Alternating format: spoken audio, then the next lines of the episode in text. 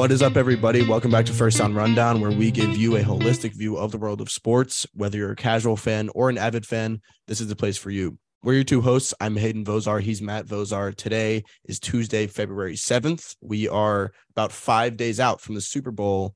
And you best believe that today we're going to be talking Super Bowl and we're going to be talking co- college basketball as well. But the Super Bowl will probably take up most of our episode probably about 45 minutes and then the last 15 minutes or so will probably be college basketball talk. And it's a pretty cool topic that we're going to be that we're going to be discussing. It's going to be kind of like a, a league wide topic. So you're going to hear a lot of a lot of different teams mentioned a lot of different s- scenarios for march mentioned everything like that. And then of course super bowl talk is going to be everything and anything that is super bowl anything that has to do with it all the you know all the bits and pieces that you need to know our predictions, what we think is going to happen, and then what will probably happen, everything like that. So it's it's going to be a very jam packed episode today, but it's going to be a really fun one. I always love these episodes. I love previewing big games, you know, like the national championship. I remember when we previewed the national championship, I think that that was one of our best episodes in in season two in terms of like downloads and listens and everything like that. So hopefully this one will be just the same and you guys will enjoy it and just sit back, relax, and enjoy the show. Matt, I've got you on the other end here. How are you doing? Well, it is it is the last football game of the uh, this whole season, so I think if anything, we should do it justice by talking a lot about it. Um, both obviously in the preview, and then we'll do a, a whole uh, recap next week about everything that happened and, and, and everything like that. But I agree, Hayden. You know, kind of pointed out correctly that you know that that's what that's what we're here for. So we want to we want to provide all the all the previews, all the predictions, all the context uh, that, that's kind of going into these games. Hit it from all angles. Both the teams We'll kind of maybe do some sort of you know deep dive or or at least kind of hit on both teams specifically, kind of what's been the news surrounding them coming into the game, how we think they're going to fare, uh, everything like that. So, um, and then obviously, right, college basketball, man. I last year, and, and I know we both said this, Hayden. You know, last year it seemed like we were kind of we kind of got into the college basketball game a little bit late, yeah. and obviously right we had march madness and that was fun and it always is fun but this year i think that both of us are are, are kind of doing our due diligence in terms of um, you know kind of coming through on the fact that we said that we wanted to get more into college basketball earlier on in the season uh, and obviously right i mean we're there's only i think most of these teams only have like eight seven or eight games left uh, maybe even less in the regular season so realistically a month from now we're going to be talking about conference championships. We're going to be talking about uh, selection sunday. So i think that you know kind of getting a good gauge on where we're at right now a month out of the uh, when when march madness is going to be kind of all in the headlines that that's that's I think a good a good kind of resting point or wherever we're at right now to see kind of you know who's who's who and and and where we're going to be. But I'm I'm definitely happy at least with my my level of involvement with following and watching the college basketball games. Uh, pretty much right as soon as college football ended, I've been you know that's that's what my Saturdays have been doing. So um so so yeah so excited for that at the end. Obviously the Super Bowl takes priority in a in a week like this though. Yeah, I would have have liked to have watched more college basketball up until this point, but I've been I've been watching a good bit. I've been watching a good bit of UVA too. I kind of follow UVA more than any other team right now, at least because I do go to UVA and we are pretty good. Uh, that's probably one of the teams I'm going to talk about today, and and the fact that I'm not going to be too outrageous when I talk about them, but that being said, uh, let's move into what everybody wants to hear, which is the Super Bowl preview. So let's get right into the NFL. So right, we've got Super Bowl coming up five days. Uh, it's you know we've got we've got a lot of news coming in. We've got Patrick Mahomes said he's feeling better yesterday, which is a good sign. I mean, he's had two weeks to rest, which should be not a maybe enough time for a high ankle sprain because a high ankle sprain is pretty bad. I mean, it does give a lot of players a lot of trouble, but he's got one more game left, and then he's got a whole offseason to to rest and get his ankle better. So I think what his mindset coming into this game is basically I don't care. Like, I have to think that my ankle is better. I don't care if it's not better. It is better in my mind because I have one more game to play. And this will be my second Super Bowl. This will solidify me as probably one of the greats in in in all of football already. Um, you know, in football history already. So uh, he's still so young. So I think that's probably what he's thinking. And then on the other side, we've got the Eagles, who everybody's been talking about their defense. Their offensive line is great. Eagles seem to have no flaws, right? And I think that that's probably what I want to talk about first here. I'm going to ask Matt what he thinks about the Eagles because everything that I've seen across all the media now, I've seen a pretty balanced review. I I, I was watching, I was just watching. Uh, I think it's called Speak. It's one of those talk shows on ESPN or something like that. I was just watching and they were talking about the Super Bowl and it was some good information to, you know, kind of get in my head coming into this podcast episode. But I was watching and I was talking them, I was kind of listening to them talk about, okay, well, it's, it's basically just Patrick Mahomes up against the Eagles defense, right? And everybody only talks about the Eagles defense when they talk about the, the Eagles. Sometimes their offensive line, sometimes their running game, but it's it's mostly their defense that you hear about. And you always hear the saying defense wins championships. Now, I have some opinions on that too, but I'm going to ask Matt here. What do you think about the Eagles coming into this game? Do you think it is really just going to be their defense that shows up? Or do you think Patrick Mahomes is going to be able to take down that defense? Do you think it's going to be more of the other way around? Do you think it's going to be more of can the Eagles score on the Chiefs defense, which is a little bit weak? What do you think?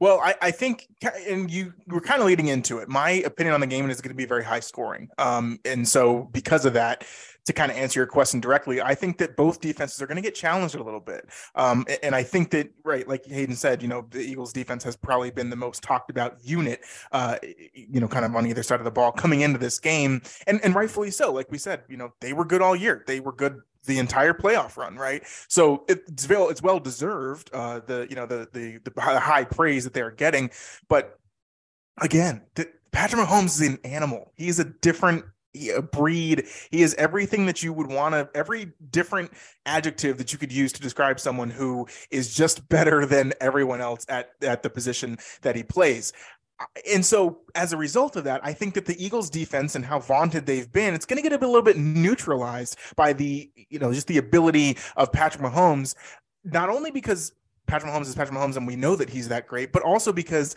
the weapons that he lost during the game against Cincinnati in the AFC Championship, he's going to get back, right? They said, I think uh, yesterday I saw uh, that Andy Reid came out and said that Kadarius Toney is 100, percent he's good to go. Um, Mecole Hardman, I think I don't think he's going to play. Just I think I think he re-injured his groin, but I mean he was he hasn't been playing since I think week eight or so, um, and he had a couple touches in in the game against the Bengals, but but nothing nothing serious, right? Um, Travis Kelce is going to be 100 percent. Marquez Valdes Scantling, who kind of came out of the woodworks in that AFC Championship game, and and you know has really been not doing too much all year. Um, he's going to be back. Juju Smith Schuster is going to be back, and he's you know going to be 100 percent healthy. So I think that we we got lost a little bit last week or, or two weeks ago when we were talking about the Bengals game and, and how much you know Patrick Mahomes was you know they were the Chiefs were so lucky to win that game and and I reiterated this on the podcast too I even said a he obviously had the hurt ankle which he's going to be you know, I mean, he may not be 100%, but he's definitely going to be better than what he was in the Bengals game, or at least more healthy, right? The ankle's going to feel a little bit better. But he also had no running game, or, you know, no running game in that game. Um, a, a, funny stat that I forgot to mention Joe Burrow had the most rushing yards in that game, the, the Bengals and the Chiefs game in the AFC Championship. Uh, so that just goes to show neither team really had a running game, right? Uh, the offensive line, you know, wasn't, I don't, I don't think, you know, was not really getting off the ball as well against the Bengals uh, as they needed to, especially when Patrick Mahomes was on that weak ankle. And then, as I said, all the receivers go down too. So he's going to have, that offense is going to be at 100% or at least close to it. But the thing is to me, and this is what I said even before the Bengals game, right, is the fact that Pat Mahomes at 75%, give me him over pretty much any other quarterback in the league. Now, obviously, right, a lot depends on the situation, and Jalen Hurts is great, right? When the running game is working and, and they have a lead, the Eagles are probably not going to lose. But in a case like this, where you have Mahomes and just his, all of his physical abilities, especially too the fact that he knows it's the Super Bowl, man. Like he knows that last week when he wasn't 100, he was probably 60% with the ankle last week. He knew that he had to win that game to get to the Super Bowl. And guess what he did? He, he won the game, right? So in a similar situation, I think that the Chiefs are going to score a lot more points than people are thinking. Likewise, I do think the Eagles are going to be able to score a lot as well, and and mostly because the Chiefs' defense, while yes, the, it's really good, right? Especially on um in the uh, in in kind of the you know the, the, line is closer to the line of scrimmage. So obviously you have Frank Clark, you have Chris Jones, you have George Karlaftis, who, who's also a rookie, but has been, you know, really. He's. I think he has what I, I, guess I think it was like eight or nine sacks this year. I think he also has like an interception or two. Um, so he's been coming on really well as of late as well. So the the defensive line is really good. The linebackers, uh, you know, pretty good. Uh, and then I think the you know the defensive backfield is really where the Chiefs are struggling, and is struggling not in terms of they're going to get the ball thrown on them all the time, but more so just the fact that they are so young in that secondary, and they've either you know gone down. People have gone down who who were you know pretty much full-fledged starters on that uh, on that defensive backfield before but also just you know kind of in the sense that they may just had to start some rookies right? Um, but again Trey McDuffie a guy who you've probably heard a bunch of you know by now just from being mentioned in the game and stuff he's a rookie right? And he's playing his butt off. So there are examples of and, and like I said George, George Karlaftis too on the defensive line. There are examples of guys who are you know playing really well um, despite being a rookie. And, and so I think that as much as the Chiefs defense doesn't get, I think, as much praise as the Eagles defense, the reasons are is because we've seen the Chiefs defense be exposed a little bit more than the Eagles, and especially during this playoff run when you know the Jaguars scored a good a good amount of points, and then um, the Bengals were pretty much shut out in the first half. In the second half, they came out and scored two straight touchdowns. So uh, I think that it's been it's been a little bit muddied up there, uh, but I do think that the Eagles, I mean, I, and we know that their offense has been has been great all year they're going to be able to score on the Chiefs, and the Chiefs are, you know, you know also going to be able to score on the Eagles. So I know that I didn't necessarily give a um, you know, a, a, super great, you know, a super opinionated stance, and we'll get to the, you know, our predictions of who's going to win and everything later. But I think that that is going to be kind of the the the surprising element of this Super Bowl is is that I do think it's going to be a lot higher scoring. Um, I, the over under was, and we can even see this just by the by the betting lines, right? So the over under, I think it started at like 48. It's on the way up to 51. Um, so clearly, a lot of people are betting on the over, and I mean, the public is going to be betting on the over in general, just in pretty much every game, because that's just kind of everybody wants to see see points scored, right? You think it's going to be a high scoring game because you have so many, or, or, you know, both teams are such high scoring in general. But I do think that you know, as much as the defenses have been praised, I think that they're each defense is going to be facing probably the best offense that they've faced all year, and that's what we would want it to be because it's the Super Bowl, right? Um, but I think that that is a little bit kind of getting under underrepresented in the in the media, or at least just in everybody, you know, kind of previewing the Super Bowl so far is the fact that the, the other side of the ball for both of these offenses, yeah, you know, the defenses are going to be tough, but the defenses are going to have to react a lot to what the offenses are doing. And the defenses have not played offenses that are that are as good as the opposing opposing team. So I kind of spent most most of the time talking about the Chiefs in general. Um, that hopefully kind of gives away a little bit of my lean towards who I think is going to win. I, I do think that Patrick Mahomes will probably be able to give you know bring on more problems to the to the Eagles defense than the Eagles offense will to the Chiefs just because I think it's easier to prepare for the Eagles defense a little bit more than it is easier to prepare for Patrick Mahomes. And, and that's been, I mean, ever since he's been in the league, ever since he's been a starter, that's kind of the memo, right? Um, but, it, but again, I think the key will come down to, and this is kind of you know most playoff runs most most super bowl runs um, the defensive line's ability to get pressure on the quarterback right and whether that be you know consist on a consistent basis, or it's just you know they're getting you know a lot of sacks, or if they're just getting a lot of pressure, or if they're you know batting down balls or whatever it may be. Because the, def- the both defensive lines are really great, and both offensive lines are really great too. So I think it's whoever is able to kind of win that offensive line defensive line battle, get to the opposing quarterback more, and be able to neutralize their talents just a little bit. That's probably the team that's going to end up winning. So um, yeah, so I, I think it's going to be a high scoring game. Hayden, what do you got? Yeah, well, I'm going to take this all the way back all right. I'm going to take the storyline all the way back to, I think it was week five. Well, going into week five of last season of the 2021 to 2022 season. Okay. The Chiefs, I think they were one in three after week four. They, they lost three of their first four games. Everybody was saying what's going on. They still had Tyreek Hill. They still had all their weapons that people try to say that the Chiefs don't have now, and that's why they're going to lose. Okay. They lost three out of the first four games, and everybody's saying, okay, what happened? And then all of a sudden, Patrick Mahomes seems to find his rhythm. The whole offense seems to find their rhythm.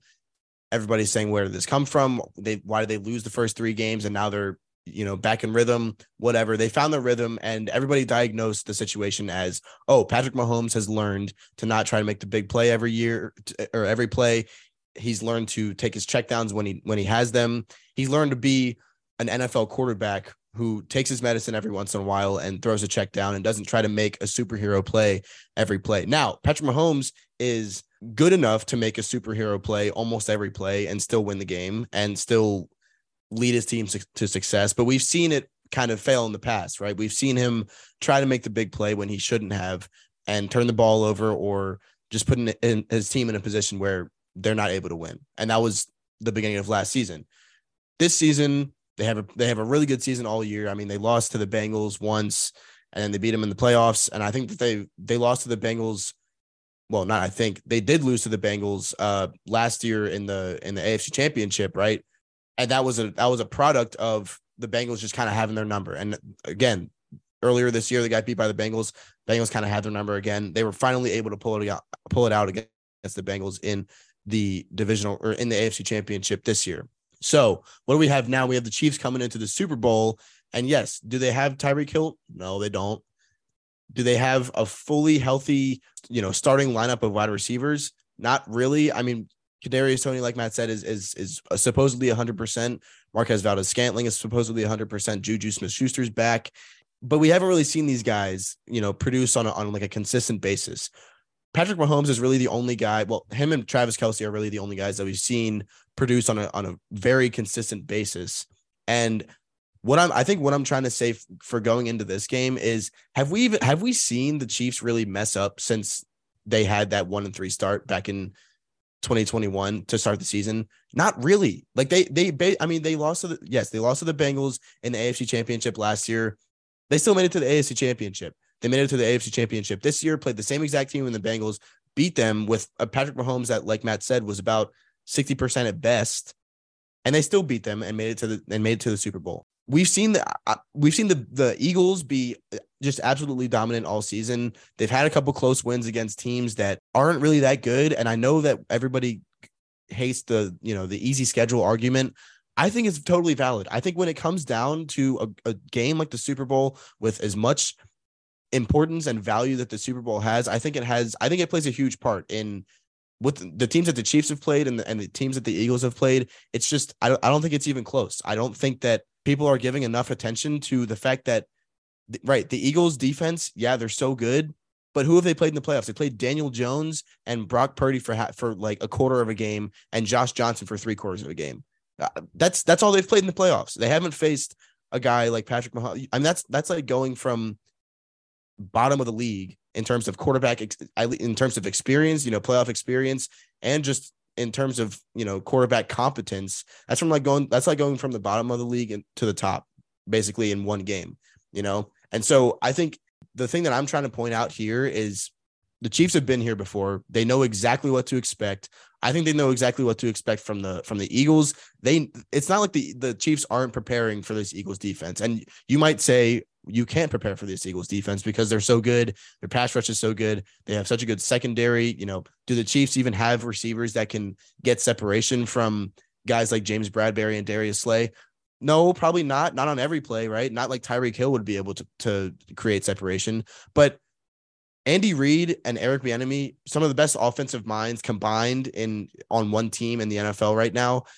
And you're telling me that they're not going to prepare their hardest for the Eagles and that they're not going to have some kind of solution in whether it's in the red zone, whether it's, you know, kind of in their own territory on a on a third and seven. You're telling me that they're not drawing up plays for those kind types of situations where if you get if you convert on those kinds of plays, it can be the difference of a touchdown or a field goal or whatever. I think that if we're looking at it from a a coaching standpoint and a standpoint of who has more experience in this game the Chiefs win all day, dude. And it's it's and the Chiefs win that battle all day. Again, I'm I'm not going to get to game predictions yet because that's we're going to talk about that in a little bit. But in terms of the headspace of of where the Chiefs head is at as a whole team and where the Eagles head is at is at a whole team, it I don't think it's even close. I think the Eagles have way more to prepare for, way more kind of variability and and and what they think might happen, what they think that the Chiefs might throw at them. I don't even I don't think that the Eagles can really even switch up their offense that much, right? They got the read option with Jalen Hurts. They've got the running game with Miles Sanders in the backfield and that great offensive line. You know, they've, they've got their good wide receivers, but I don't think that they have the type of offensive scheme, the type of offensive changes that they can make to surprise the Chiefs in any way. I think that the that the Chiefs really on on their like on the defensive side, they don't really have to prepare for much. They can probably watch film you know, watch a couple hours of film and and see all that the Eagles are going to throw at them in this game. I think that the Eagles, on the other hand, have to prepare a lot more. They're, I think that they're shaking in their boots, trying to figure out what Patrick Mahomes and Eric and and Andy Reid are going to think of coming into this game. So that's where I'm at. I think that you know, again, take the personnel off the field because we've seen Patrick Mahomes and the Chiefs win with whatever kind of personnel they have. Right? They lost Tyreek Hill. Who cares? You know, they they still had they still only have what three losses this season total. So, and I mean the, the Eagles do too. I actually saw this the stat. This was pretty cool. But go, coming into this game, the Chiefs and the Eagles are both 16 and 3 on the season. Uh, they've both scored a total of 400 no, both scored a total of 546 points. Uh, and they both have like six-time Pro Bowlers. Uh, or no, yeah, they, they each have a Kelce brother who have both made it to the Pro Bowl six times. Like it's it's crazy. It's it's basically like a mirror matchup, these two teams. But in terms of right experience, in terms of how these teams have to mentally prepare for this game, I think the Chief the Chiefs have it easier. I think that they're calmer coming into this game. I don't know if the Eagles are that calm. I don't know if the Eagles are that confident. I I think that they're confident in their own ability, but again, you can have all the confidence in the world, but that once you get get out on that field and get punched in the mouth by Patrick Mahomes and the Chiefs defense, who can be good sometimes, again, they're not nearly as consistently good as the Eagles defense. I will give them that, but I, I think that the Chiefs are coming into this game with a lot less to worry about, and that's that's where my head is at. Well, I don't know. I mean, I would say yes. It's it's it seems on the surface like it's easier to prepare for the for the Eagles offense, but at the same time, it's one way to just think that you can stop something, but it's another thing to be able to actually do it, right? And I think that's the probably the the, the problem that the Chiefs are going to face the most in my mind is the fact that it seems simple, it seems easy, right? But I mean, the that's how the offense has done so well. The Eagles offense has done so well this year kind of with this same system. And a lot of it is because you don't really know where the ball is going because Jalen Hurts has such an athletic ability to be able to obviously, you know, throw the ball deep down the field whenever he has a wide receiver open, but also to just take the ball in those zone reads, right? Or or you know, even just create scramble if a pass is not there, you know, either either throw it away or, or kind of just run and, and slide. And so I think that that really adds a, an aspect to something that the Chiefs haven't really seen, especially in, you know, I mean, really uh, for sure all the way throughout the playoffs this year, but even really kind of in most of the games um, in, in let's say, you know, even in their division, right? So six of their you know 17 games during the regular season it was against Russell Wilson, Derek Carr and uh and Justin Herbert. None of those guys are really that mobile, right? Um and then even their playoff games so far they faced Trevor Lawrence and Joe Burrow. Joe Burrow yes had the most rushing yards in that game, but it, that's not because he was a mobile quarterback by any means. It was because they were so the Chiefs defense was so scared of giving up the deep shots to Ja'Marr Chase and Tee Higgins that they had to play back, and and that gave Joe Burrow some running room underneath. And, and really, I think most I think he had 30 rushing yards in the game, which was the most in the game, and I think 24 of them came on that one big run when they were it was like third and 10 at their own eight yard line or whatever, and he he ran it all the way out. So they haven't really been able to, or the Chiefs haven't really faced a mobile quarterback with a system that's designed for that specific mobile quarterback to be able to use his mobility, right?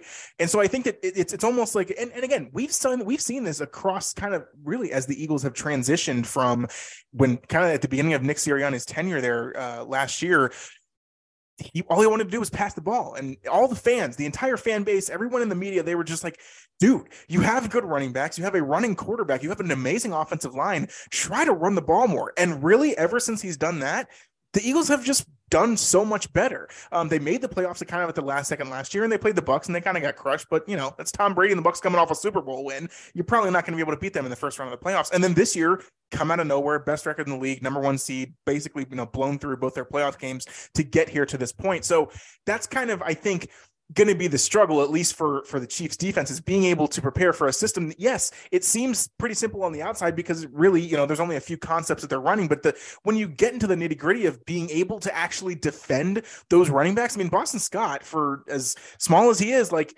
he's been killing the, the, you know so far in the playoffs and kenneth gainwell has come out of nowhere. He did nothing in the regular season. He's had like 100 rushing yards i think in both of the last two games in both the playoff games that they played in so far so I think that this whole notion about, you know, well, the Eagles are just going to run the ball. They're going to have to keep up with Patrick Mahomes. Yeah, sure. But at the same time, they they they have a system and their system works, and it's also something that the Chiefs haven't faced yet. So as much as they can theoretically prepare and watch film on it, sure. But when you're in the game and and then you know Patrick Mahomes or um, sorry Jalen Hurts, you know pulls the pulls the ball from the running back's gut and he just takes off it, it, doesn't even have to be a 40 yard touchdown run for Jalen Hurts. It can just be five yards, six yards here and there that over time those build up and get you first downs. And that's all you need in the Super Bowl. Again, we're not trying to create the, you know, the statistical anomaly that is the most, you know, the, the, the, the greatest game ever seen on turf. No, I mean, we're just trying to win a football game here. And so I think that that's where the Eagles advantage lies is the fact that they do run the ball. They play physical football, especially on offense. And if you're able to tire out a Chiefs defense who hasn't seen that style of football yet, you can have some pretty good success not only in keeping your offense on the field and well keeping their defense on the field and tiring them out even more running down the clock that way you're keeping the ball out of Patrick Mahomes' hand too I think that's going to be their strategy going into this game and I think it could work out it just depends on and, and Hayden kind of alluded to this a little bit too, is you know, if, if you if they do get punched in the mouth by Patrick Mahomes on the first drive or we know whatever it may be, and you're playing from behind, that's when I think things will get a little bit tough for the Eagles. And we saw this throughout the season, is they basically would be winning every game by 20 points going into halftime. So they wouldn't really have to try in the third and fourth quarter because they played so well, uh, you know, in, in, in the first half. And a lot of times it was because they would just get the ball, score immediately. Their defense would get a stop and they'd score again, and it'd pretty much be over from there. It's not going to really, it might not go that way against the Chiefs. It might go that way against the Chiefs. And if so, then the Eagles will probably be on their way to a Super Bowl win, but it probably won't because the Chiefs are the other best team in the NFL. Now, that being said, at the end of the day, you know, what what kind of style is going to win out? What style is good? I'm not sure, but that's why I'm kind of thinking that, you know, yes, it's going to be a high scoring game, but I think that the pace at the very beginning of the game is going to dictate that. Super Bowls tend to be a little bit slower, right? When you're kind of just getting used to the opponent. You're, you're, you're coming out. You're running your scripted plays on offense at first. You're kind of feeling each other out. The defense is not going to be giving up a ton of long balls. They're going to kind of be sitting back. They may give you a couple yards here and there on the on those respective plays, but by and large, you're not you know, you're not going for deep shots. And, and on the opposite end from defense, you know, you're not going to be sending zero blitzes every single play. So I think that both teams are going to kind of try to feel each other out at first. But I think that once the kind of the first touchdown goes through, whether that be the Chiefs or the Eagles that score first, the other offense is going to be very much motivated to, you know, run the ball down the field, score as fast as possible, um, or, or, or not. But either way, I do think that the offenses are have been so efficient up until this point that it's really going to be tough for these defenses to stop them. Um, and so, you know, I kind of know keep keep, keep kind of reiterating the same point that it's going to be a lot of scoring, but I do think that's the truth. And and so th- that's why I think that the offensive schemes coming into this game are so important, and because they're so different too, right? Like I said, I mean, I keep saying the Eagles they focus on running the ball and they're really good at it. That tires out a defense. You're going to be keeping the ball out of Patrick Mahomes' hand. On the other side, Patrick Mahomes is amazing at just you know, one play, 75 yards, touchdown, right? Boom, whoever it may be, or just those chunk plays to, to Travis Kelce, where he's just sitting down in the middle, Patrick Mahomes find him and he's and he's gone for you know 15, 20 yards of pop. That's the Chiefs style of ball, right? In that case, they're going to be scoring faster. The defense may not be on the field for as long, but you sure are going to be able to score, uh, you know, at a greater percentage chance every time you have the ball simply because you have Patrick Mahomes and his ability to you know just improv do things uh, you know on the spot and, and really just be able to still find success uh, so so i think that you know i definitely uh, you know i agree with what hayden's saying i think it's it's it's going to be tough to or it's going to be interesting to see what offensive style kind of proves true in this matchup. But I do think that both defenses are going to struggle, even trying to contain each of the respective offenses and their styles, just because they are so different. And because, like I kept, you know, like I said at the, at the last point, it's it's just so much better than anything that they fa- either of them have faced, not only really during the regular season, but also definitely so far uh, in the playoffs. Yeah, I think one of the key things to look at on the defensive side of the ball, and again, we've talked a lot about offense and a lot about Matt did a good job of of kind of appraising the Eagles offense. I I kind of did more of the you know more of the Patrick Mahomes and Chiefs offense. He did more of the Eagles offense. I think in terms of the defense, these two teams are probably the most different on the defensive side in in the sense that the Chiefs run 4-3 defensive front with four down linemen. You've got three linebackers, and a lot of times they like to kind of keep those linebackers in coverage. Sometimes they'll they'll bring a, a little like corner blitz off the edge. Sometimes they'll they'll blitz a backer off the edge, or they'll do like a little stunt inside where they blitz a, a linebacker, and then they have one of the um one of the defensive tackles kind of slide. It's hard to explain if, if you've never really kind of gotten into the the specifics of what uh, a, an NFL def or like a blitz stunt is, but it's essentially where you you disguise one player going one way and then he goes another way, and then a linebacker comes and fills the gap that that player which was originally supposed to fill, and then he he it ends up confusing the offensive line a lot of times, and it, you know their slides get mixed up, and so a lot of times it'll end in a sack. All that being said, that's what the that's what the Chiefs like to do a lot. I've seen a lot of Steve Spagnuolo's defense kind of, you know, coming off the edge, corner blitzes. I've seen a lot of a, a lot of stunt like uh blitz stunts in the middle type thing. The Eagles defense is a little bit different. I think that they come out in two different formations, which is either 4-3 like the Chiefs do or 3-4 like the Chiefs. I mean, like the Chiefs don't usually do.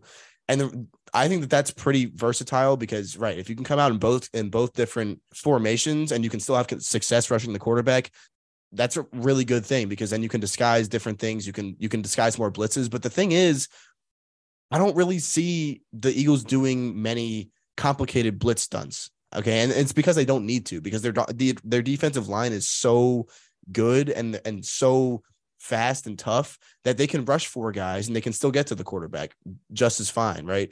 As they would with a blitz or as as the Chiefs would with a blitz with like a five or six man blitz. The Eagles can get there with four guys just as fast, right? Which I think is something that the Chiefs need to look out for, and I I think that the Chiefs need to get ready for. But I don't I don't know if you can be ready for that kind of thing because again, you can look at a team like the Eagles and say, well, yeah, okay, they're not going to do they're not going to throw many things at us that we don't that we that are disguised or that we don't that aren't uncommon to see, but it doesn't matter because their guys are still going to beat your guys at least some of the time. They're going to get to the quarterback fast either way. So that's where the Eagles have a leg up, in my opinion. Again, it's we're talking about their defense. Their defense is much better than the Chiefs' defense, but I think even their scheme, it's gonna it's gonna take a little bit off of them in terms of right trying to think of think of things that the Chiefs haven't seen coming into this game. It's going to take a little bit off of them just because they have such good pass rushers already. They don't need to send five or six or whatever. They don't need to do a, a special blitz stunt in the middle down the A gap or anything like that to fake out the Chiefs offensive line because they can still rush four guys. They're four defensive guys on the de- defensive line, right? You got Robert Quinn, uh, Haason Reddick. You've got Fletcher Cox. I forget who the other defensive tackle is, but Brandon Graham. Yeah, Brandon Graham. Yeah, exactly. I mean, those those are four of the best pass rushers and also run stoppers in in all of, in all of football, and they're all in one defensive line. So it's like you've got all these guys that can make plays and that that you know get sacks and, and QB pressures, and you've got guys that can that can do that at like an equal rate. So it doesn't really matter what you what you what kind of blitz package you throw at the Chiefs the Eagles can do it all with only four guys. I know it sounded like I was, you know, I was I was all for the Chiefs, but I wanted to give this appraisal of the Eagles defense just to show that right in terms of preparation on that defensive line, I, they don't really need to do much. That defensive line is where they have, I think, the most natural talent, the most like just natural. They wreak the most natural havoc, I think, on that on that defensive line, and it's it's crazy to see the difference between that defensive line and the Chiefs because, right, like I said, the Chiefs they can get pressure, but they need to send a corner off the edge or they need to send some kind of surprise that the Eagles aren't ready for. And that's going to take a guy out of the play. If they send, you know, if they send a nickel corner off the edge on a blitz, that's going to take a guy out of coverage. If they send uh, Nick Bolton down, you know, down the B gap or whatever like that, that's going to take another guy out of coverage. You know, that may take a spy out uh, for Jalen, QB spy for Jalen Hurts. Like they're probably going to have to spy um, either a defensive lineman or a defensive end or a linebacker or somebody, they're they're probably gonna have to spy Jalen Hurts a lot, which is to take another guy out of coverage for the Chiefs. So the Chiefs defense, I, I like what Matt's saying about that's to be a high scoring game because we already know what the what the Chiefs offense can do with Patrick Mahomes. He's to score points no matter what. And this Eagles offense, I think, with how many guys you need to keep on just Jalen Hurts at once, and how many guys you need to keep pressuring, how many added guys you need to keep on pressuring each and every play to, kind of get Jalen Hurts out of his out of his element and to keep the Eagles offensive line on their toes. I think that it's a lot more than what the than what the Eagles need to send, and that's going to be a big difference in this game as well. Okay, we've done enough predictions, or what? No, we actually haven't even done our predictions. We've done enough previewing. We've done enough an- analysis. We've done enough deep dive. To now is time. Now is the time for our official Super Bowl predictions. Who we think is going to win? What we think the exact score is going to be, whether we think the game is, is going to go over or under. Um, there's plenty of other bets that I could give out, but um, well, maybe I will. We'll see. Um, so my official prediction, again, you kind of could probably tell just from the way I first started the podcast, a little hot there for the Chiefs. Uh, I do think the Chiefs are going to win this game. I think it's going to be honestly pretty easy. I think it's like I said, it's going to be a high scoring game. It's going to be close enough. Um, I'm going to say a, final score prediction of Chiefs 31, Eagles 24. So I do think the Chiefs are going to score a good bit in this game. I think the Eagles are going to be able to kind of keep up with it uh, for you know for at least the first half or so there. But, but once Patrick Mahomes just keeps putting points on the board, and the Eagles kind of find themselves a little bit behind the pace there, they're going to try to force the ball you know deep deep balls, throw into coverage or, or whatever. Um, and and I just think that Jalen Hurts just won't be able to kind of catch up with Patrick Mahomes if if the game becomes a higher scoring game. And so that's what I just think that it's going to be a higher game script or a, a, higher scoring game script. And because of that, I think that you know Patrick that does that just goes with what the Chiefs do. Their offensive tendencies, everything, kind of kind of fits with the Chiefs there. The other thing too, and and again, this is nothing against the Eagles. They they can't. You know, it's not their fault that this is the case, but the Chiefs have been here, man. They've been to five straight AFC championships. This is the third Super Bowl that they've been in in five years. They've won one of them and they lost the other one. And here's, you know, here's the third one. Andy Reid has he went to I think two Super Bowls when he was with the Eagles, coaching the Eagles, ironically. He's been here so many times before. He knows exactly how the preparation and everything will go for these two weeks because again, these two weeks are the most stressful point in probably sports in the history of the world in general. He knows how to navigate this. Okay most of the players on the Chiefs either you know were kind of there when they made their other Super Bowl runs, or you know some of them are still there, some of them haven't. But you know the cornerstones of the franchise: Patrick Mahomes, Travis Kelce on the defensive end, Frank Clark, Chris Jones. Those are the guys who have been here before and they've done it before. They've not only have won a Super Bowl before, but they've even just been to this game before. They know what the mentality is going in. And I think that just that that is a very underrated piece of what it takes to win a Super Bowl. Obviously, anything can happen, right? We've seen Brady lose three Super Bowls. We've also seen him win seven. Okay. And so more times than not, the the team, the people, the the you know, the coaching staff with the mo- more experience just knowing what to knowing what this week knowing what these two weeks should feel like knowing how they should prepare knowing what they're going to be going up against. The media everything is so much more amplified this week than it is in any other week of sports and and they've been here before and they've done it. And so i think that that that honestly for me and that's why i haven't talked about it yet until now because i kind of wanted to give it away on my at, you know at the at the end here when we're doing our final predictions. I think that's just that's the edge. I think that's the chief the edge that the chiefs have is the fact that the Eagles are a very young team. This is a different head. They won the Super Bowl five years ago, which isn't a long time ago, right? But this is a different head coach, a different quarterback, a different running back, different coordinators, completely different than any of what you know they had. Uh, obviously, you know the offensive guy, Jason Kelce, the and more of the defensive guy, Brandon Graham, and all those guys, Fletcher Cox. They they were all in the Super Bowl team uh, from five years ago as well. So they had they do have some experience on their end. But I think head coach to quarterback, that just that makes so much more of a difference. And i think that the chiefs just really have that edge. Um, so i'm going to go chiefs 31 eagles 30 24 for a higher scoring game but i think the chiefs and, it, and i know that the eagles are favored so i'm kind of picking the upset here technically uh, even though it's like a point or a point and a half or whatever. Uh, but i do think the chiefs just I, I think they're going to win this game. Yeah that's a great point and that's kind of what i was trying to get to in my first part of this segment here with you know right with with kind of the, the chiefs mindset coming into this game being We've been here before. We know what to expect. The Eagles, on the other hand, last time that they were in the Super Bowl was what six years ago in Super Bowl 51, I believe, or 52 or one of those. So I mean, they won, right? But they had Doug Pederson as their head coach, and they had a totally different quarterback. They had well, they had Carson Wentz, but then he got hurt, and then they had Nick Foles, who led them to the Super Bowl win over the Patriots. I'm not going to get into that because they won against the Patriots, but right, the the Chiefs have the upper hand in terms of the mindset in terms of my prediction for this game, my score prediction, I'm going to go. I think it's going to be very similar to what Matt said. I'm going to go 34 to 30, and I think that the Chiefs are going to win. I think it's going to be a high scoring game, like Matt said. I think it's going to go way over the the over under on on total points, right? I think, like Matt said, I think it's uh what 51 is the line right now, so I think it's going to go way over way over that.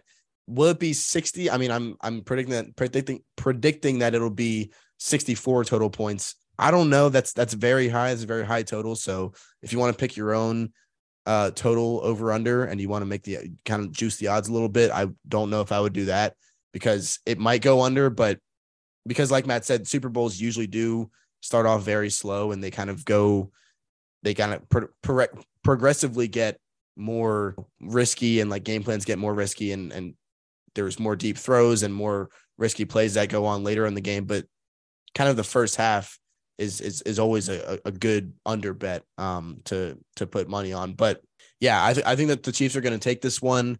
You kind of heard it in my in my first kind of spiel in this segment. I think I'm favoring the Chiefs just because, like Matt said, they do have the experience. They do have, you know, they might not have the, the personnel, but I don't think that that that Super Bowl like we've seen plenty of times in the past where personnel and Super Bowl experience kind of have a little battle in the Super Bowl, and, and experience usually wins. Um, and so I think that the Chiefs, with you know, with how many AFC championships that they've been to, how much experience they have, how much experience Andy Reid has. Matt, Matt made a great point. It's not just with the Chiefs that he's been in these situations. He's been in these situations with other teams, and so it it, it makes sense in my head that Andy Reid and, and Patrick Mahomes don't lose this game. I can't really see how they will, because then that'll be three Super Bowls that they've been to in the past, what, like five ish years, uh, five, five or six years, and that they've lost two of them. That, that doesn't, doesn't really make much sense in my head. Um, I saw this interesting segment just to kind of end off this this um, Super Bowl talk. I saw this interesting segment on the talk show that I was watching before we record this, and th- it was basically saying everybody's saying, okay, well, if, if the Eagles lose this game, then Jalen Hurts will have for sure another chance. He'll have another chance at a Super Bowl. Like he will have his chances in the future. So it's not like there's no pressure on him to win, but he'll he'll have more chances in the future to win the Super Bowl. And I saw them kind of refute this claim in that we've seen so many times. We've seen right Carson Wentz with the Eagles uh back in what was it 2016 or 20, 2017 or whatever when they won that Super Bowl. He wasn't he didn't even play. Nick Foles won the Super Bowl for him and everybody was saying, okay, well, Carson Wentz is going to have plenty of chances ahead of him, right? No, he didn't. he actually his his career basically took a nosedive, maybe because of his his injury, whatever. Career took a nose drive, nosedive. He went to the Colts, sucked there. Now he's at the Commanders, and he sucks even more there. And it's just like, dude, these types of things, like this Super Bowl is never guaranteed. And so I think for the Eagles, that's probably what their mindset is riding on the most is like, we we have to know that we might not be here again. The Chiefs for the Chiefs, it's a little bit different. They've been there many times over the past few years. They've been to the AFC Championship for every single year since Patrick Mahomes has been a starter, so they know that they're going to get there, right?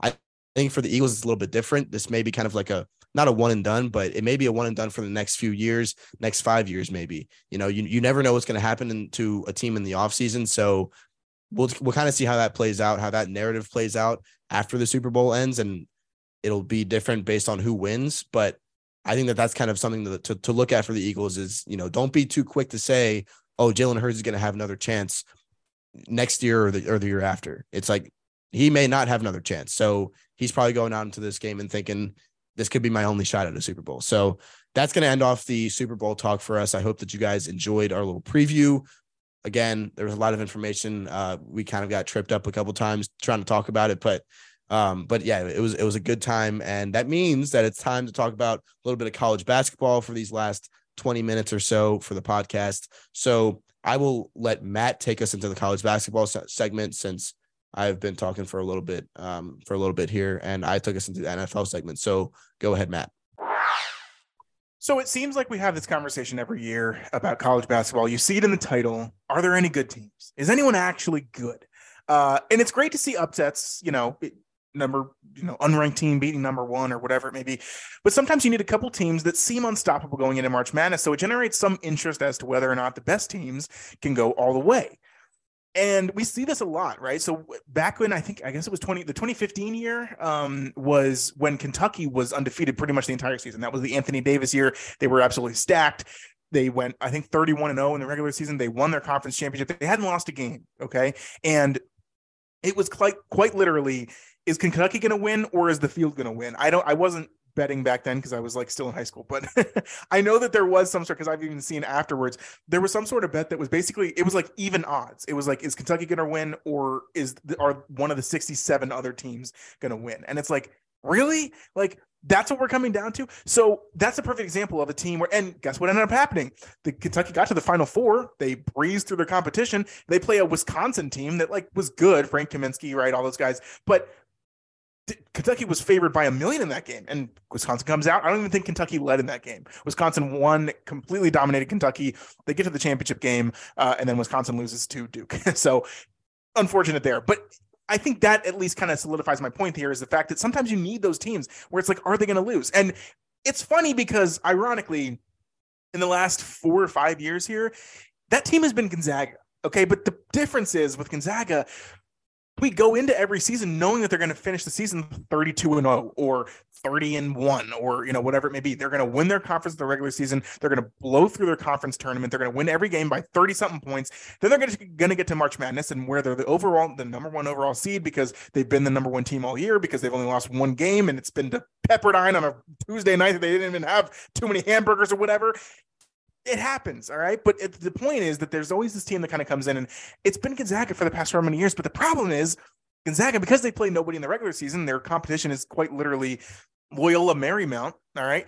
That's a lot different than when you're in the tournament and you're playing, you know, UCF as an eight seed who's coming off a, you know, streak in their AAC tournament and they got a Taco Fall who's seven foot six. All right. It's a little bit different. So that's what Gonzaga has been through in the past few years. And we always say this. We always say they're going to win all their games in the regular season, what are they going to do when it comes to March Madness? And usually they lose before they even get to the Final Four. Now, two years ago, they got to the championship game. They played Baylor, they lost by 30. Okay. So it's like even when they have had these chances, and they actually got to the championship game in 2017 as well, and they lost to North Carolina and they lost by a good amount. Um, it was a little bit closer, but um, you know, not as close, the, or it was closer than the Baylor game, but still they lost. So they've been to the championship game twice in the last, you know, six years, which is, I think, good enough to say, okay, well, they've done something with it, right? But they haven't gotten to kind of that, you know, that championship level team. And, and because it seems like they either choke very early on in the tournament or they never actually come through and winning a championship, that it's kind of like at the end of the day, um, you, you know, what is going to be what's going to be the result of this, right? And so I think that what ended up happening is a lot of people just kind of lost faith, and you say, well, they're never able to convert, so they're probably not going to this year. And I think that now they're as we see they're not kind of that number one overall seed that wins all their games in the regular season and you know wins their conference tournament and everything like that. Gonzaga actually is second in their conference behind st mary's who's having a great season right? Um, so i think that now we don't have that kind of gonzaga are they fraudulent are they not discussion because we can see that they're really just not even that great even within their own conference. Now what we have are two teams in Purdue and Houston who basically just been going back and forth all season on who is better, who has more wins, whatever, uh, you know, whatever that may be. And also, teams who are in conferences, the Big Ten and the AAC, respectively, who don't have that many other great teams. Obviously, the Big Ten is the Big Ten. They are arguably the second best conference in the country. I would say third. I think it's Big 12, then SEC, then Big 10. Arguments could be made. I'd listen to it, whatever it may be. Okay. But Purdue is, is the best team in the Big Ten. They're, I mean, they're ranked number one right now. They lost a game at Indiana this past weekend on Saturday. They were losing by 17 points at halftime. They ended up losing the game, I think, only by six or seven points. They made a game in the second half, but they didn't lead for a second in that game. Indiana completely blew them out from start to finish. Indiana moves up in the ranks a couple, well, uh, moves up a couple ranks. Purdue stayed at number one. They lost as the number one ranked team in the country, and they stayed at number one because basically everyone else under them lost as well. Tennessee was number two. They lost earlier in the week to unranked Florida. Uh, Houston was number three. They lost to who did they? Did they lose? No, well, Houston beat Temple. No, okay, never mind about the thing about Houston. I thought they lost, but they didn't. Um, but either way, all, you know, all these teams basically it just kind of seems like everyone who is highly ranked will lose to an unranked team on the road. And while normally, yes, this would be a great story for college basketball and, and probably what I would prefer. And I love to see this stuff just because I see I love seeing the underdogs win. But I also am able to because I'm kind of, you know, getting into it. I'm I'm I'm pretty, you know, pretty, pretty dove in deep pretty uh, th- thus far that I'm thinking it's great because I'm enjoying all the entertainment. This is awesome. But what it leaves though is it leaves the casual fan, the people who, and which is probably most of you listening right now, people who are, are going to be going into March Madness with kind of a, um, you know, not not so much deep knowledge on who's going to be the best teams, who's going to be, you know, the, the champion that I'm going to pick for March Madness. Um, because you haven't really heard about anything all year long. You haven't heard about the Gonzaga that's 31 and 1 and they're going to go in their conference championship. They're going to win it. They're going to be the number one overall seed. Are they going to be able to win the championship? You haven't heard about a Kentucky who hasn't lost a single game in the regular season and they're going to go to the final four. They're going to be able to actually win the championship. You haven't heard of any of that because it hasn't made enough storylines because really everyone just kind of keeps losing, right? So the two best teams, obviously, like I said, are Purdue and Houston, 22 and 2 record for both of them but they've both struggled at times when they shouldn't have struggled. Houston lost to Temple at home, uh, and then well, Purdue. I mean, they lost to Indiana, like I said, in a game they didn't even lead, and then they lost to Rutgers on a last-second buzzer beater three. But it was at home, so both the number one and number two teams in the in the in the country right now have had losses at home to inferior opponents who weren't even ranked. That goes to show that they're really, you know, there's a lot of competition in college basketball right now, but there's no really no dominant teams that I think create the storylines that we like to see, especially going into March Madness.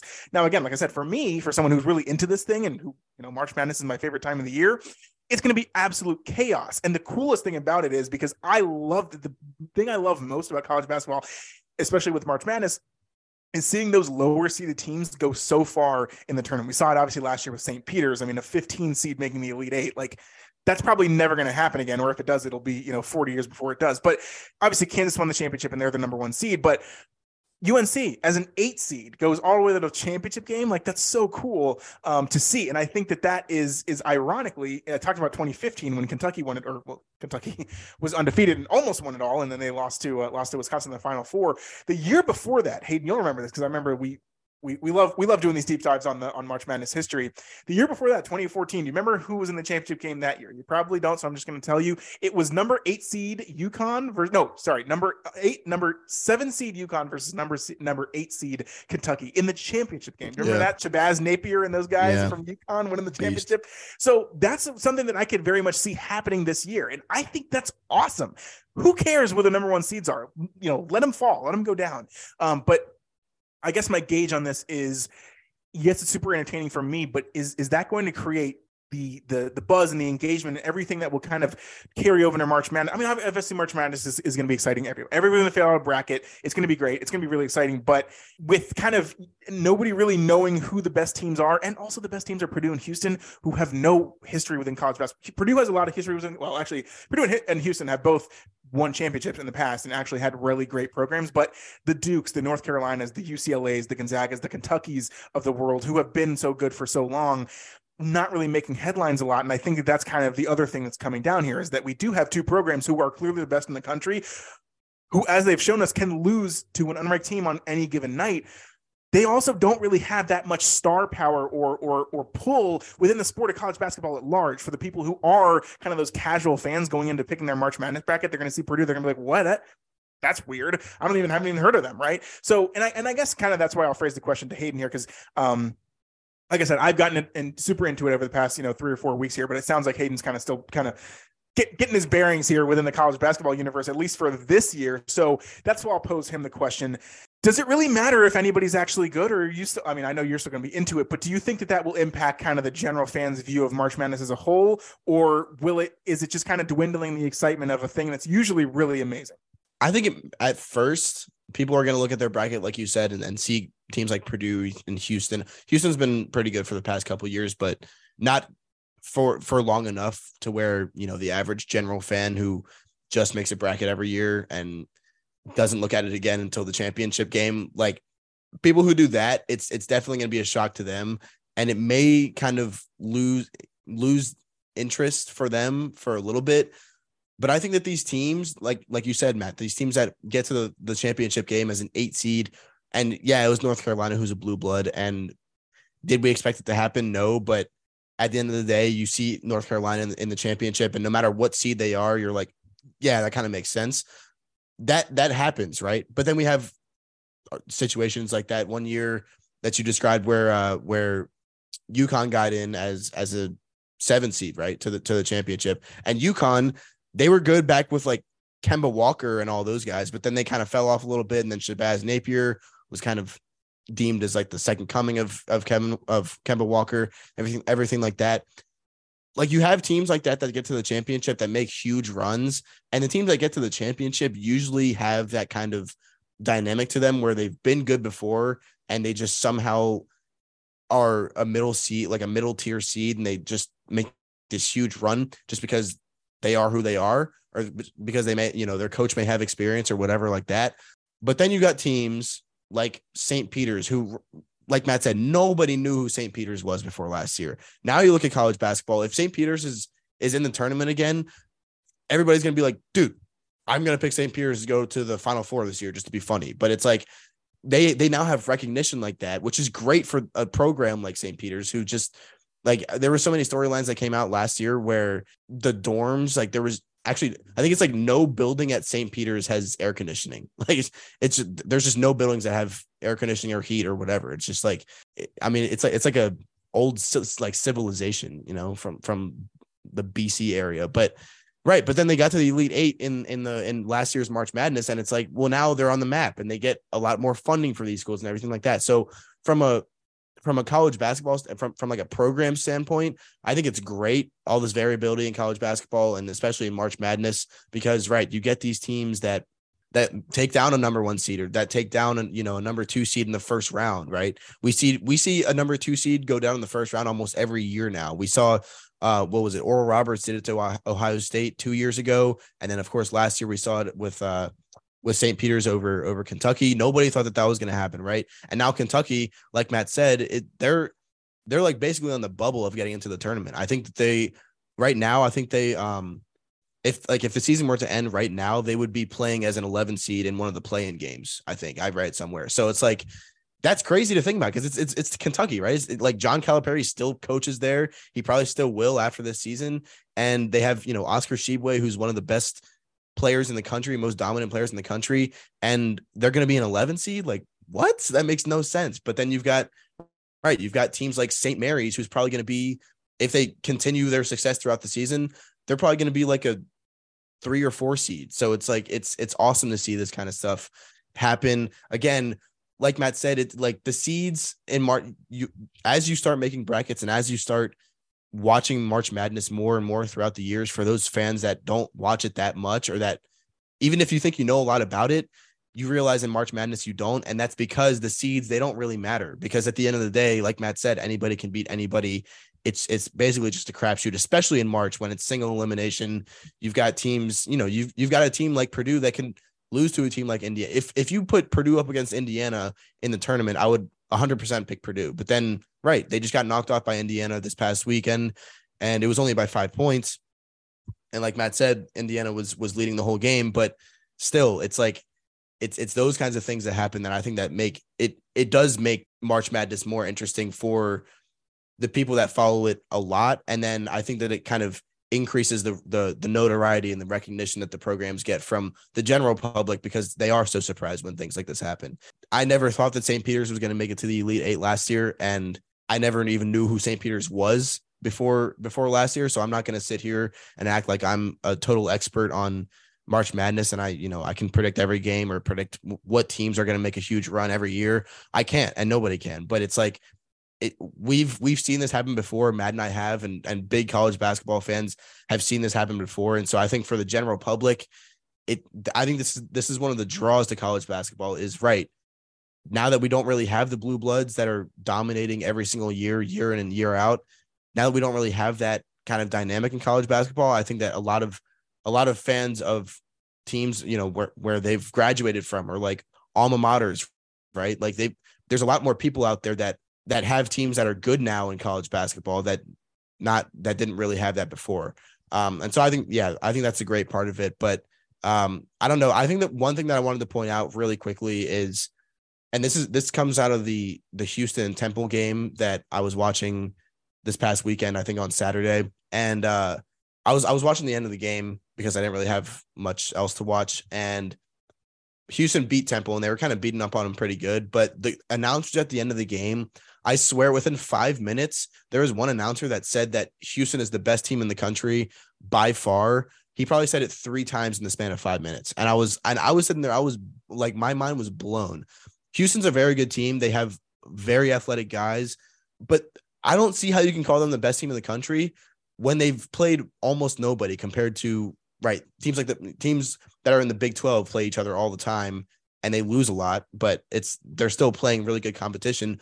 Who has Houston played? The the best teams that they've played are like UCF. They've okay, they beat Virginia, they beat UVA um back in back in December. That's probably their best win on the season, and that was a non-conference game.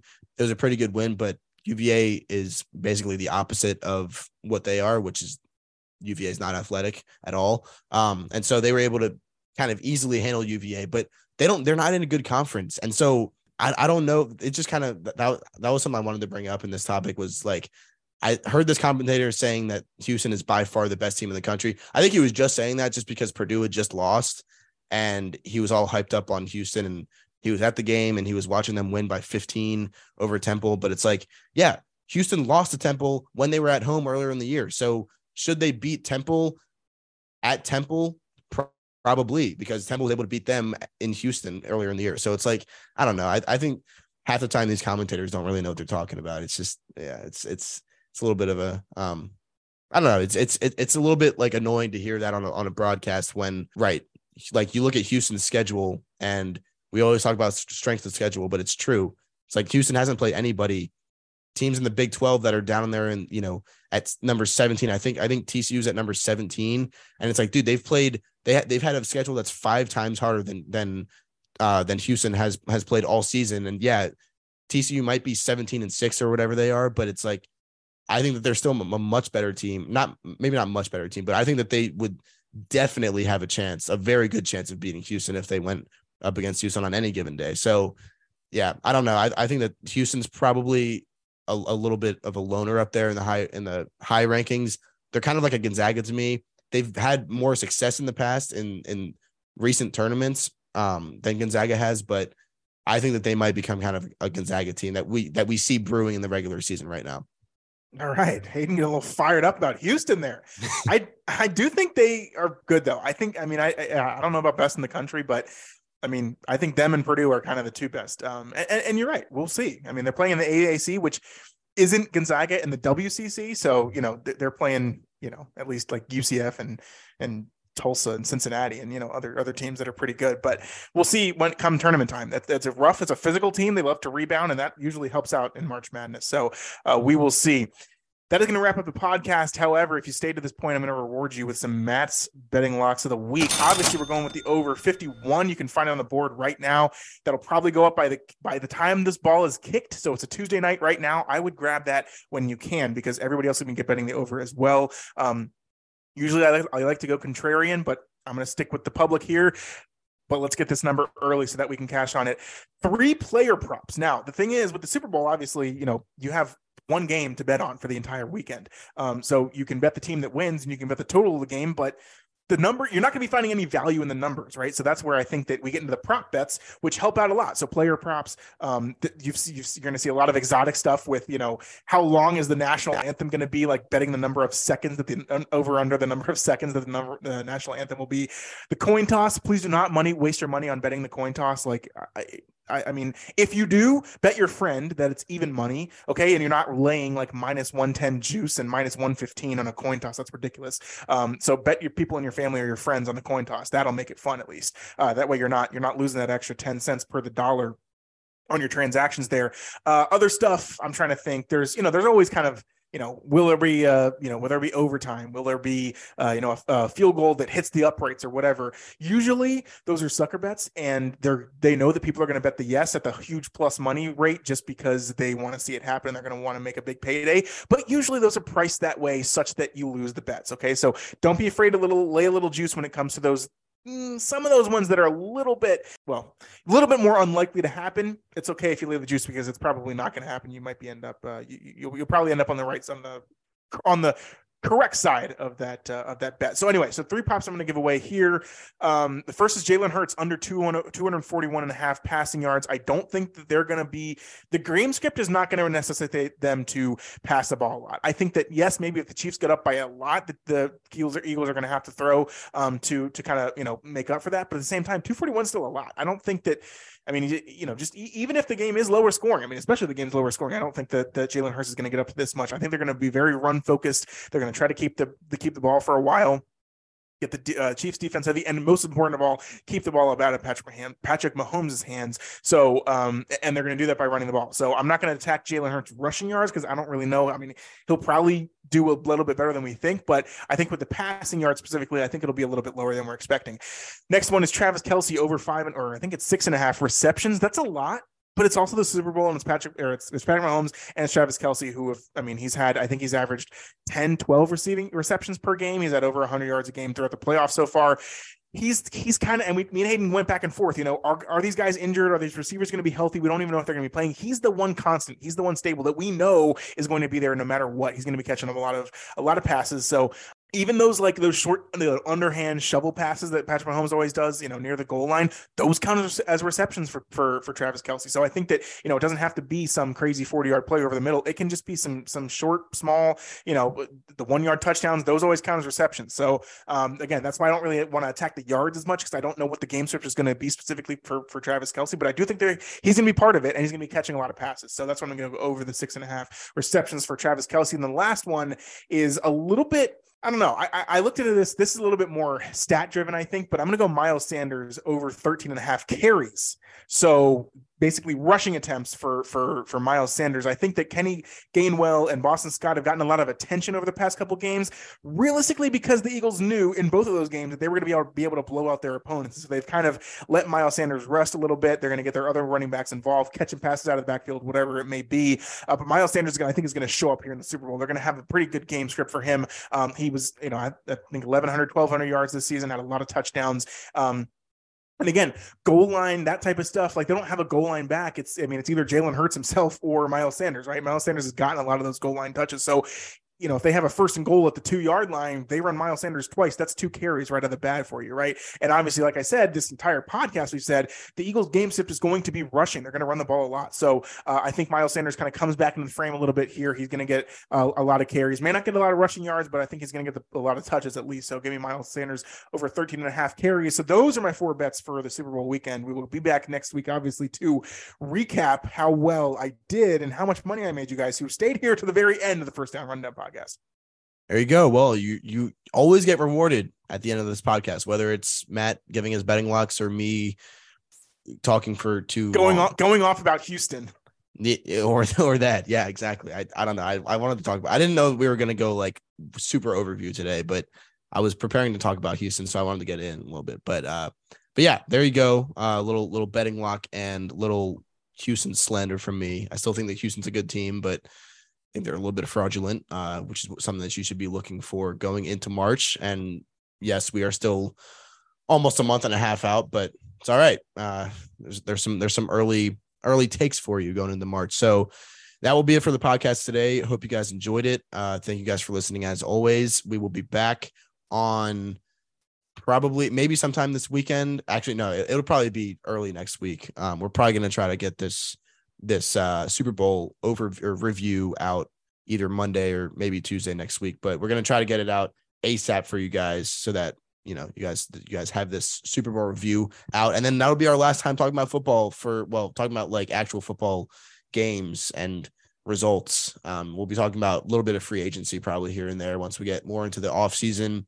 Once free agency starts to heat up and mid March, uh, which is right around when college basketball is. It's great. This is still a great time of the year for sports. So yeah, stay you guys stay tuned for that. Um, stay with us for over the next couple months and see how you like it if you're new. And if you're an OG, then thank you guys for for continuing to listen. That being said, we are going to sign off for today. So we will see you next week.